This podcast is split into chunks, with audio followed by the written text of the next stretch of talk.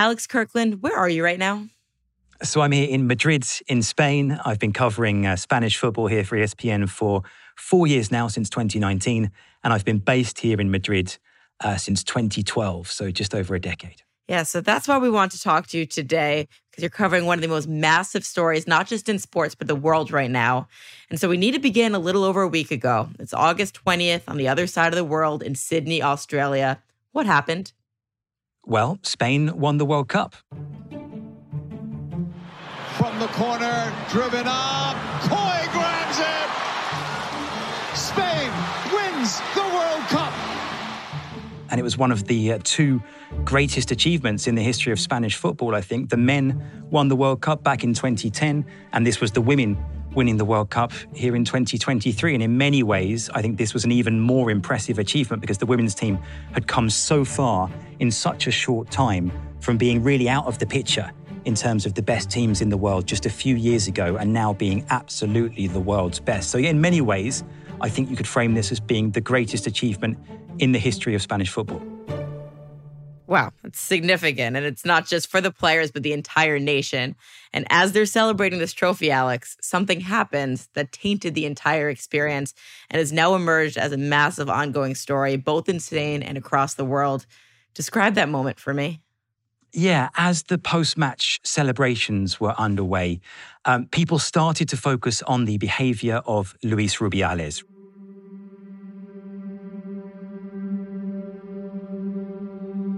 Rubiales is the president of the Spanish Football Federation, so one of the most senior dignitaries in, in Spanish football.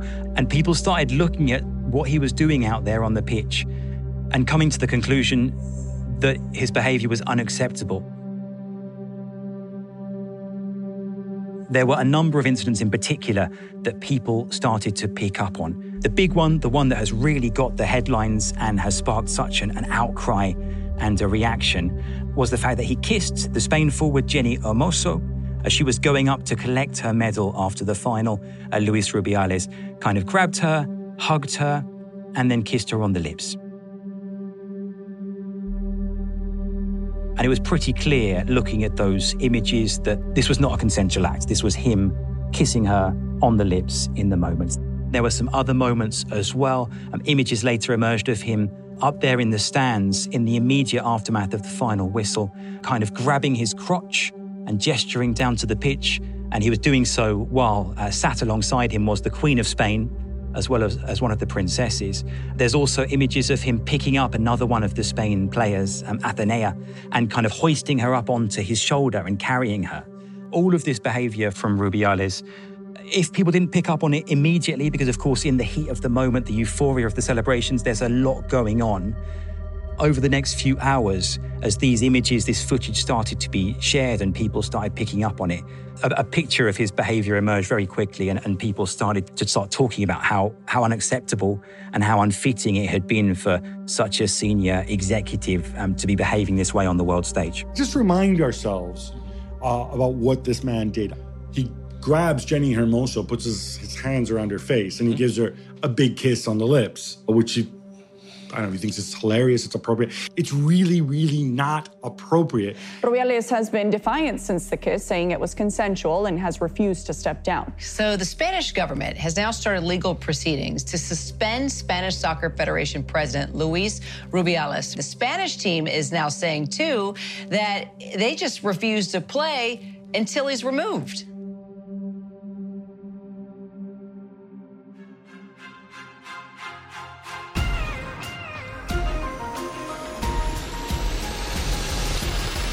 In the moments following the Spanish women's World Cup victory over England, the prevailing emotion should have been euphoria. But instead, what happened on the pitch has become one of the biggest stories in the world. Because when Spanish Soccer Federation president Luis Rubiales grabbed and kissed forward Jenni Hermoso, he stepped into a controversy currently raging in Spain about consent, about equal treatment, and about where the line should be drawn. So today, Alex Kirkland joins us from Madrid to take us inside this firestorm, which shows no signs of dying out anytime soon. I'm Emily Kaplan. It's Thursday, August 31st, This is ESPN Daily.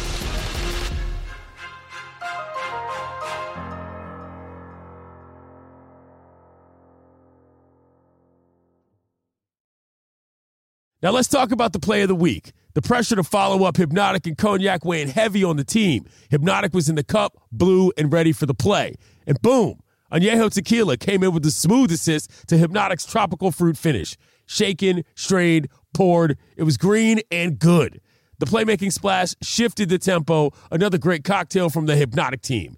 Every season is Hypnotic and Tequila season. Hypnotic Liqueur, Bardstown, Kentucky. 17% alcohol by volume. Hypnotic reminds you to think wisely, drink wisely.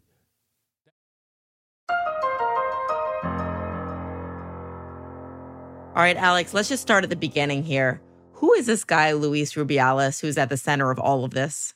So, Luis Rubiales has been president of the Spanish Football Federation since 2018. It's an elected position. Um, he had a background before that in football. He was a professional football player. He then went on to be the head of the most influential players' union here in Spain, AFE. And from there, he launched a bid to be president of the Spanish Football Federation, which is one of the most influential positions, of course, in Spanish football. Um, I don't think it's unfair to say that throughout his time as president of the Spanish Football Federation, he has been kind of repeatedly involved in, in controversial incidents, a number of, of incidents involving Rubiales, involving decisions he has made, involving the way that he and the Federation have behaved over the last five years um, that have made him a, a highly controversial figure, I think. How would you describe his reputation before this World Cup? I think it's, it's fair to say that um, some people will point to his achievements while in charge of, of Spanish football. And it's undoubtedly true, for example, that the, the revenue brought in by the Spanish Football Federation has increased significantly under his tenure. And there have been genuine improvements in terms of the attention to grassroots football here in Spain. Um, but there have been a number of major controversies as well. And just to mention one or two of those very quickly, we can go right back to the very start of Rubiales' tenure in 2018. On the eve of the 2018 Men's World Cup, he um, fired the coach, a chap called Julian Lopetegui, literally hours before the World Cup was about to start after a row with him because Lopetegui had agreed to take over a club side, Real Madrid, after the tournament was completed. And there was also the controversial decision to take the Spanish Super Cup, which is a kind of what used to be a pre-season tournament involving the winners of the league, the winners of the cup. Um, he took that tournament overseas uh, to Saudi Arabia, earning a lot of money for the federation in the process, but a lot of people had issues with that decision on human rights grounds. But it's really been the treatment of the women's team and the sort of the way that the women's team is or isn't prioritized by the federation that has been the major source of controversy over the last year or so. Right, because at the core of this controversy, Alex, is misogynistic behavior. So I'd love you to go into more detail his history with the women's national team. Yeah, this really came to a head in uh, September last year in something that was up to that point one of the biggest scandals, I think, in, in the Federation's recent history.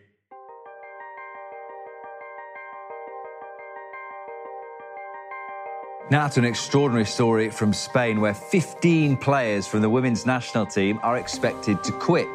Spain's Football Federation has rejected demands from a group of players for coach Jorge Vilda to be sacked because his tenure was affecting their emotional and health state.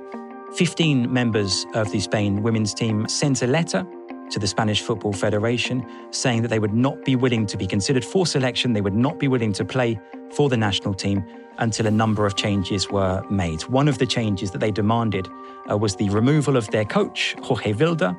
And they basically suggested that he wasn't particularly competent, he wasn't particularly good at his job. A lot of these players, we have to remember, play for some of the biggest club sides um, in Spain and in European football. Uh, they play for Barcelona, a lot of them, for example, one of the best women's teams in, in the world. And so they have seen increasing professionalization at club level and a lot of these players were saying that they weren't seeing the same kind of improvements at national level. So, like I say, a total of 15 players said they wouldn't play for Vilda again, they wouldn't play for Spain again until the infrastructure around the Spain women's team was significantly improved. So, those were their, their complaints. There have been some allegations around that of, of a more serious nature, but fundamentally, their complaints about the coach and about the setup was that it wasn't professional enough and it wasn't putting them in in the right position to succeed. So they raise a number of issues. How are these concerns heard? I don't think they were heard at all. they were completely ignored by the Federation, at least initially. Essentially, the Federation and Rubiales reacted in an incredibly hostile way. They told these players essentially that the players didn't have a right to, to complain in this way, and they certainly didn't have a right to refuse to play for the national team. Basically, the Federation said to these players, um, look, you're under, under an obligation to play for the national team if you are called up. If you refuse to do so, fine, you're out of the picture. You won't be going to the, the World Cup. And they also asked for an apology. They said, if you want to come back and play for the national team again, you will have to apologize for what you've done here. So, like I say, essentially, they did not, that they rejected these complaints out of hand, at least initially. So the women are asked to apologize. Do any? Well, it was a process. The Federation never publicly conceded on any of these issues, but privately, they did make some changes to address these players' concerns. In the meantime, these players had a very difficult decision to make because they knew that this World Cup was just around the corner and they were facing the prospect of missing out on what should be a career highlight. And understandably, that was an incredibly difficult position for them. And of those 15 players, they've each kind of handled it in their own way in the end. And three of those 15 ended up being part of the Spain squad at this World Cup. 12 of them were not involved at the World Cup. Of those 12, uh, seven of them were still refusing to play, and five of them didn't end up being selected by the coach. And among those players who were left out were some of Spain's very best players.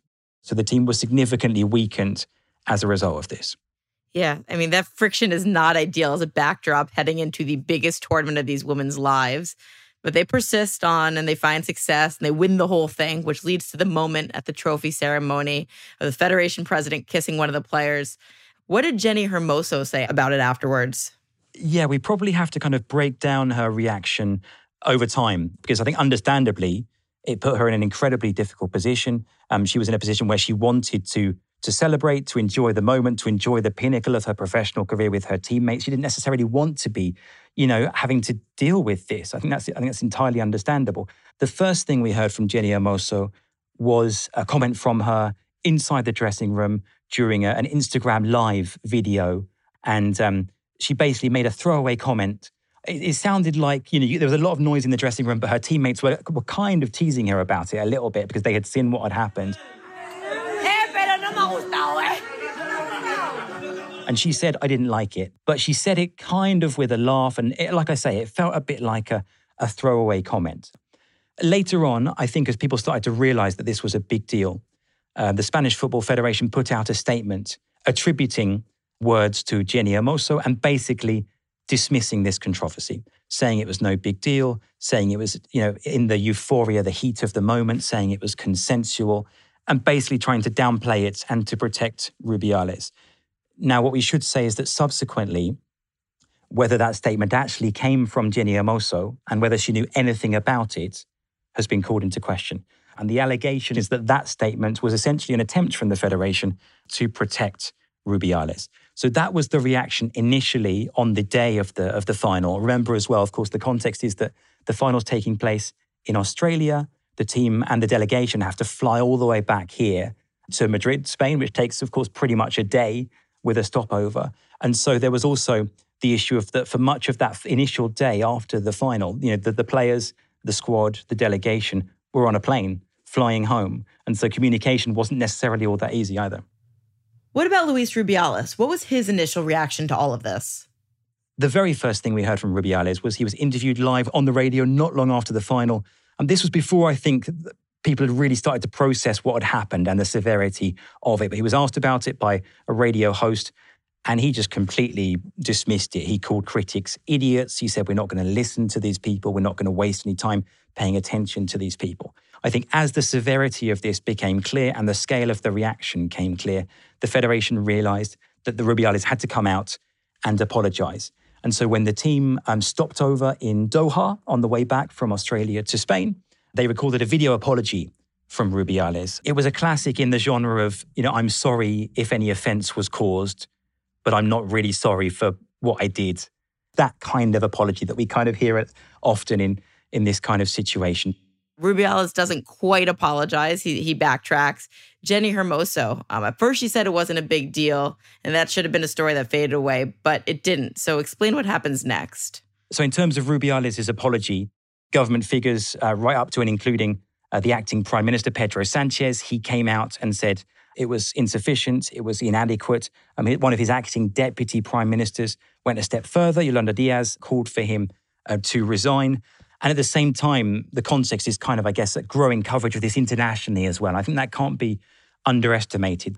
I think people in Spain have been increasingly aware of how much coverage this is getting around the world and the way that this has become kind of embarrassing for Spain on a, on a global stage. So you had more and more figures from Spanish politics, from Spanish football, coming out and saying, look, Rubiales' apology wasn't good enough. He should come out and do more.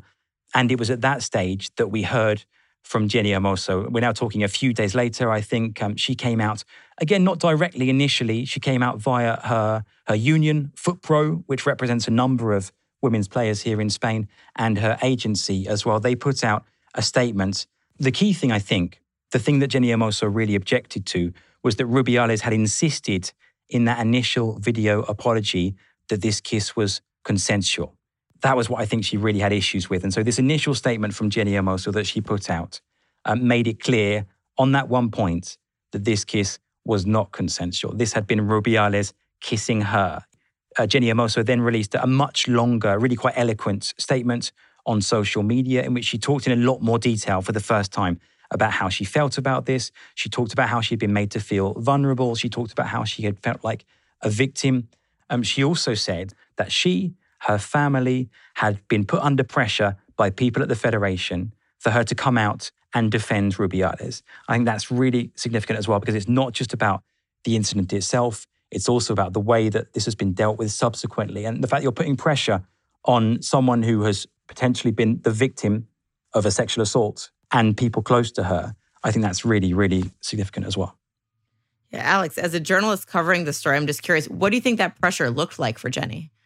I think in practical terms, I talked about how the journey back from Australia to, to Spain is, you know, pretty much 24 hours on a plane. And there's been reporting that during that flight home, officials from the Federation were approaching Jenni Hermoso, were approaching her family because some family members, of course, had traveled with the players over to the World Cup and were flying home with the players. So the Federation had initially approached Jenni Hermoso directly, asking her to defend Rubiales. And when basically she refused to, they then tried to go via her family, via people close to her, asking them to help convince her to come out and defend Rubiales. That's super intense. Yeah. But Alex, once Hermoso clarifies her stance on the issue, it seems to escalate things. And there's calls for Rubiales to step down from the highest levels of government. How does he react to that? Yeah, by this point, pretty much everyone expected Luis Rubiales to have to bow to the pressure, both, both domestically here in Spain and internationally, and resign. And in fact, the Federation started briefing, started telling people off the record that Rubiales was going to resign. Um, he called a, a, an emergency meeting of the Federation's General Assembly for last Friday, and the implication was that he was going to use this opportunity to resign. Everyone expected it to, to happen. What happened, in fact, was very different in a really quite dramatic and theatrical and, and extraordinary and outrageous in many ways speech. And Rubiales said not once, but five times that he was not going to resign. No voy a dimitir. No voy a dimitir. No voy a dimitir. No voy a dimitir. No voy a dimitir. The suggestion is that this was tactical from Rubiales, that he had put out the message that he was going to resign in order to kind of throw his critics off the scent, only to then turn around in this big dramatic moment and say, I'm not going anywhere.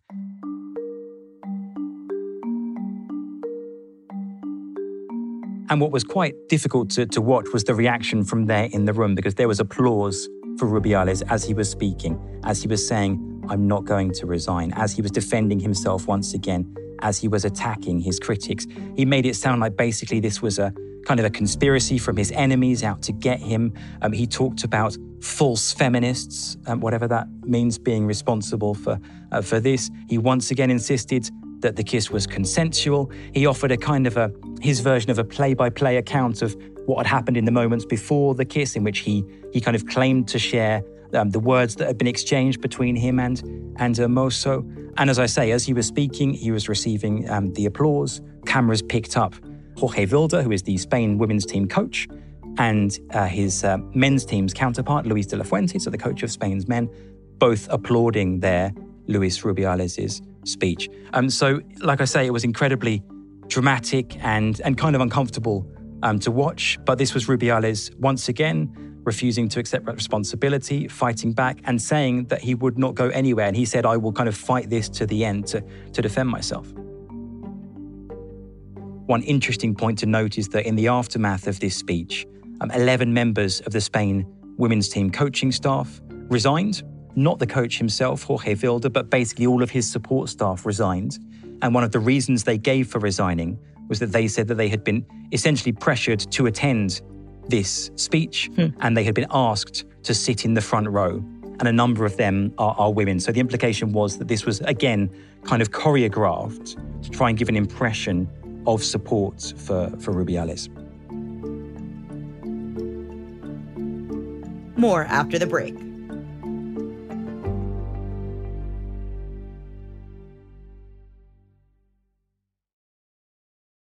Passion, drive, and patience. The formula for winning championships is also what keeps your ride or die alive. eBay Motors has everything you need to maintain your vehicle and level it up to peak performance superchargers, roof racks, exhaust kits, LED headlights, and more. Whether you're into speed, power, or style, eBay Motors has you covered. With over 122 million parts for your number one ride or die, you'll always find exactly what you're looking for. And with eBay Guaranteed Fit, your part is guaranteed to fit your ride every time or your money back. Because with eBay Motors, you're burning rubber, not cash.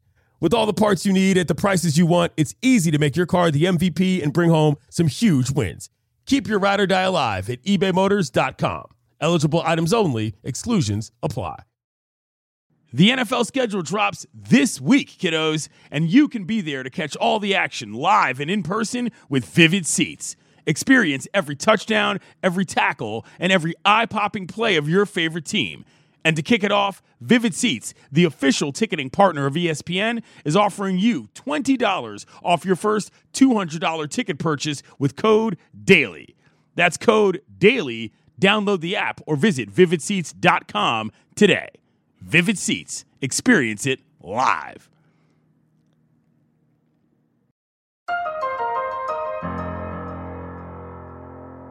So, Alex, when we left off, it was last Friday, and Luis Rubiales had basically gave his Wolf of Wall Street, I'm not effing leaving speech after calling for him to resign. And he receives in that room some support and applause. But were there any reactions outside that room that ran counter to that? Absolutely. The reaction was one of shock when they saw that not only was he not resigning, but he was doubling down on, on this. And the reaction was pretty much instant um, from the Spanish government. Earlier in the week, the acting Prime Minister Pedro Sanchez had talked about it. Um, the Deputy Prime Minister Yolanda Diaz subsequently came out and said, "Look, no, this is this is clearly not acceptable. This this man has to go." Now, the complicating factor for the Spanish government is that the Spanish Football Federation, while it performs a public function, it's a private body. And so the Spanish government can't simply fire Rubiales. There are processes they can go through, but they're a little bit complicated. They can take some time. But it's not as simple as, you know, the prime minister says that Rubiales has to go and he's gone. It's not that straightforward. The governing body of all of football, FIFA, how do they handle this news? Yeah, I think the feeling after that Rubiales speech was that this is the last straw and that this guy, if he's not going to go anywhere, then someone had to come in from the outside and remove him. And in the end, it was FIFA, World Football's governing body, which acted first. They began disciplinary proceedings. And as part of that, uh, they provisionally suspended Rubiales from all football related activities for 90 days while those disciplinary proceedings are ongoing. At the same time, and this relates back to what we talked about earlier in terms of the pressure that was being put on Jenni Hermoso, and Rubiales was also prohibited from making any contact with her, with her people close to her, uh, with her family, while those proceedings are ongoing as well. The Spanish government also said that it was going to begin the process to try and remove Rubiales which is a little bit complicated, but it basically involves a case going to a body called the Sports Administrative Court, which is the legal body that looks after sporting matters here in Spain, them agreeing basically to hear a case about Rubiales and why he should be dismissed. And that would allow the Spanish government, for the time being at least, to suspend Rubiales as well. Of course, what we're talking about here is sporting justice. We're not talking about criminal justice. That's something entirely separate. And in fact, prosecutors here in, in Madrid have um, said that they are going to open a case looking at Rubiales' um, kiss of Hermoso to see if a criminal offence was caused. So that's that's a different thing. But in terms of kind of sporting justice, FIFA are the ultimate authority. All right, well, Alex, on Monday we got maybe the strangest layer of the story yet, and it involves Rubiales' mother. And maybe it shouldn't be so surprising considering how defiant he's acted, but explain how she's decided to handle the situation. Incredibly bizarre. We heard news on Monday that Rubiales' mother uh, had locked herself inside a church in his hometown of Motril in Andalusia, in the province of Granada, in the south of Spain. Um, and she said she was going on hunger strike until, um, as she put it, justice was done for her son. I think she said that he was being subjected to a bloodthirsty witch hunt, and she was saying that that had to end. And so, yeah, she locked herself inside a church. Hard to say exactly what kind of impact this would have. It's made quite a scene on the ground in in Motril, which is a smallish town, which Rubiales is from and still spends quite a bit of time there. There've been kind of um, protests and counter protests on a relatively small scale outside this church, where at the time of recording, his mother is there on hunger strike. I think she's been visited by family members who've given her water, medication, and things like that. But at the time of recording, at least, um, she is still there inside that church and saying that she won't come out um, until her son, I suppose, is, is vindicated. And just yesterday, we actually got reports that his mother had been taken to a local hospital after feeling, quote, tired and stressed out. And Alex, I also saw reports of a large demonstration in Madrid to begin the week. I've also read stories where people have called this Spain's Me Too movement. So I'm curious, what has this story revealed about society in Spain? The backdrop to this, I think, has been a, a, growing conversation in Spain over the last few years about issues around consent. That really came to a head uh, with a, a, law passed in 2022, which is called in Spanish um, solo si, only yes means yes, which was an attempt by the government um, to basically pass a new law around uh, sexual consent. And so that generated a great deal of discussion, some controversy, um, some people in favor, some against, because Spanish politics is, is very polarized. It's pretty much 50 50 between left and, and right. Um, Spain, in terms of social issues, sometimes you get the feeling that it's it's it's a little bit behind even some of our, our European neighbours, and certainly in in the US in terms of how these things are are discussed here and awareness of these kind of issues. And you do find some very conservative attitudes here. You know, you look at Spanish football in particular. You look at the governance of Spanish football, and it tends to be men of a certain age, of a certain social class. It tends to be white men as well. So I think all of those factors play into it. And yes, yes, we have seen some progress. We've seen it in, in other other issues, for example, in the issue of racism in, in Spanish football, which came under the spotlight in, in the last few months about a racist chanting aimed at one player, the Real Madrid player Vinicius Jr. in particular. That also sparked a, a global outcry. So in all, in all these kinds of social issues, you get the feeling here in Spain that that yes, progress is is being made, but at the same time, there there is so much ground still to cover. With that, Alex, I'm curious about the allyship that the women are receiving. You know, I've seen so many other women's football players, including here in the US, like Alex Morgan, stand by Jenni Hermoso, call for Rubiales to step down, calling for justice. What have you heard from the men's footballers in Spain? I would say not enough. I would say we haven't heard enough from, from men's footballers here in Spain. Now, some of them have spoken out. Coincidentally, a number of them play for the same club, Real Betis, a club based in uh, Seville in Andalusia. And one of their players, the forward Borja Iglesias, who plays for Spain, he came out and said he would not play for Spain again while Rubiales is in charge. Hector Bellerin, um, Isco as well, uh, the former Real Madrid player, came out and spoke about this. So there have been one or two isolated cases. I saw Barcelona captain Sergi Roberto um, tweeted about this as well. And we also saw some teams in La Liga at the weekend with some collective displays of support. For example, the um, the Cadiz team came out with a banner before their match at the weekend saying, We are all Jenny. Uh, the Sevilla team at the weekend came out wearing t shirts bearing the slogan, It's Over, um, which has been adopted by some of the players regarding this incident. So there have been. There have been some instances, both individual and collective, but I do think it's been it's been notable that we haven't heard from more of Spain's men's footballers. So, Alex, we see FIFA stepping in with the jurisdiction that they have, suspending Rubiales. We see government and prosecutors looking into the possibility of pursuing sexual assault claims. But I'm curious, what comes next? Like, how does this get resolved? Are there other forces that could be at play? Well, uh, Rubiales could still decide to resign. It may seem unlikely, but that is still a possibility. And in fact, the kind of the interim body that's currently in charge of the federation, since Rubiales was suspended by FIFA, they came out on Monday and called for Rubiales to uh, to resign. If that happened, that would be a huge step. Otherwise, the process to remove him permanently is more difficult. As we say, he's been temporarily suspended by FIFA. Let's see what the outcome is of those disciplinary proceedings from FIFA. At the same time, let's see what the outcome is of, of the Spanish government's attempts to have him removed. But all of that, of course, could then be subject to appeal if he wants to, if he really does want to fight it all the way to the very end. You know, these these processes, these legal processes, can be dragged out over a long period of time. In terms of the federation, and for now, as I say, there's kind of an interim committee and acting president in charge while Rubiales is suspended. And in the longer term, uh, the next presidential elections at the Spanish Football Federation are due for next year, for 2024. They have to take place next year by statute because they coincide with Olympic years. And of course, next year we've got the uh, the 2024 Paris Olympics coming up. So that's when the next um, sort of permanent successor uh, to Rubiales uh, would be chosen. Alex, when you have a grand achievement like winning a World Cup, it should be a euphoric celebration. So I'm curious how all of this has tainted what the women have been able to enjoy from this experience. Yeah, it's just such a shame.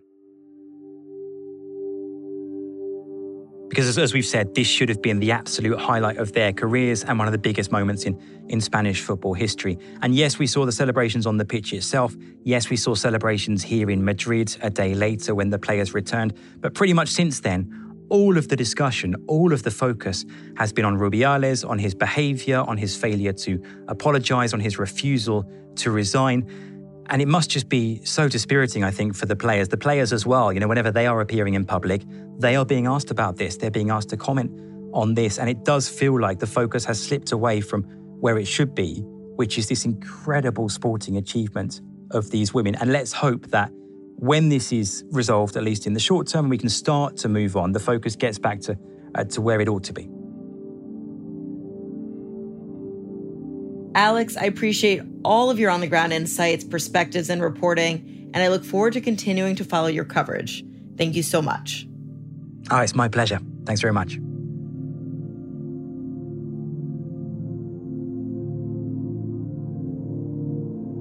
I'm Emily Kaplan. This has been ESPN Daily. I'll talk to you tomorrow.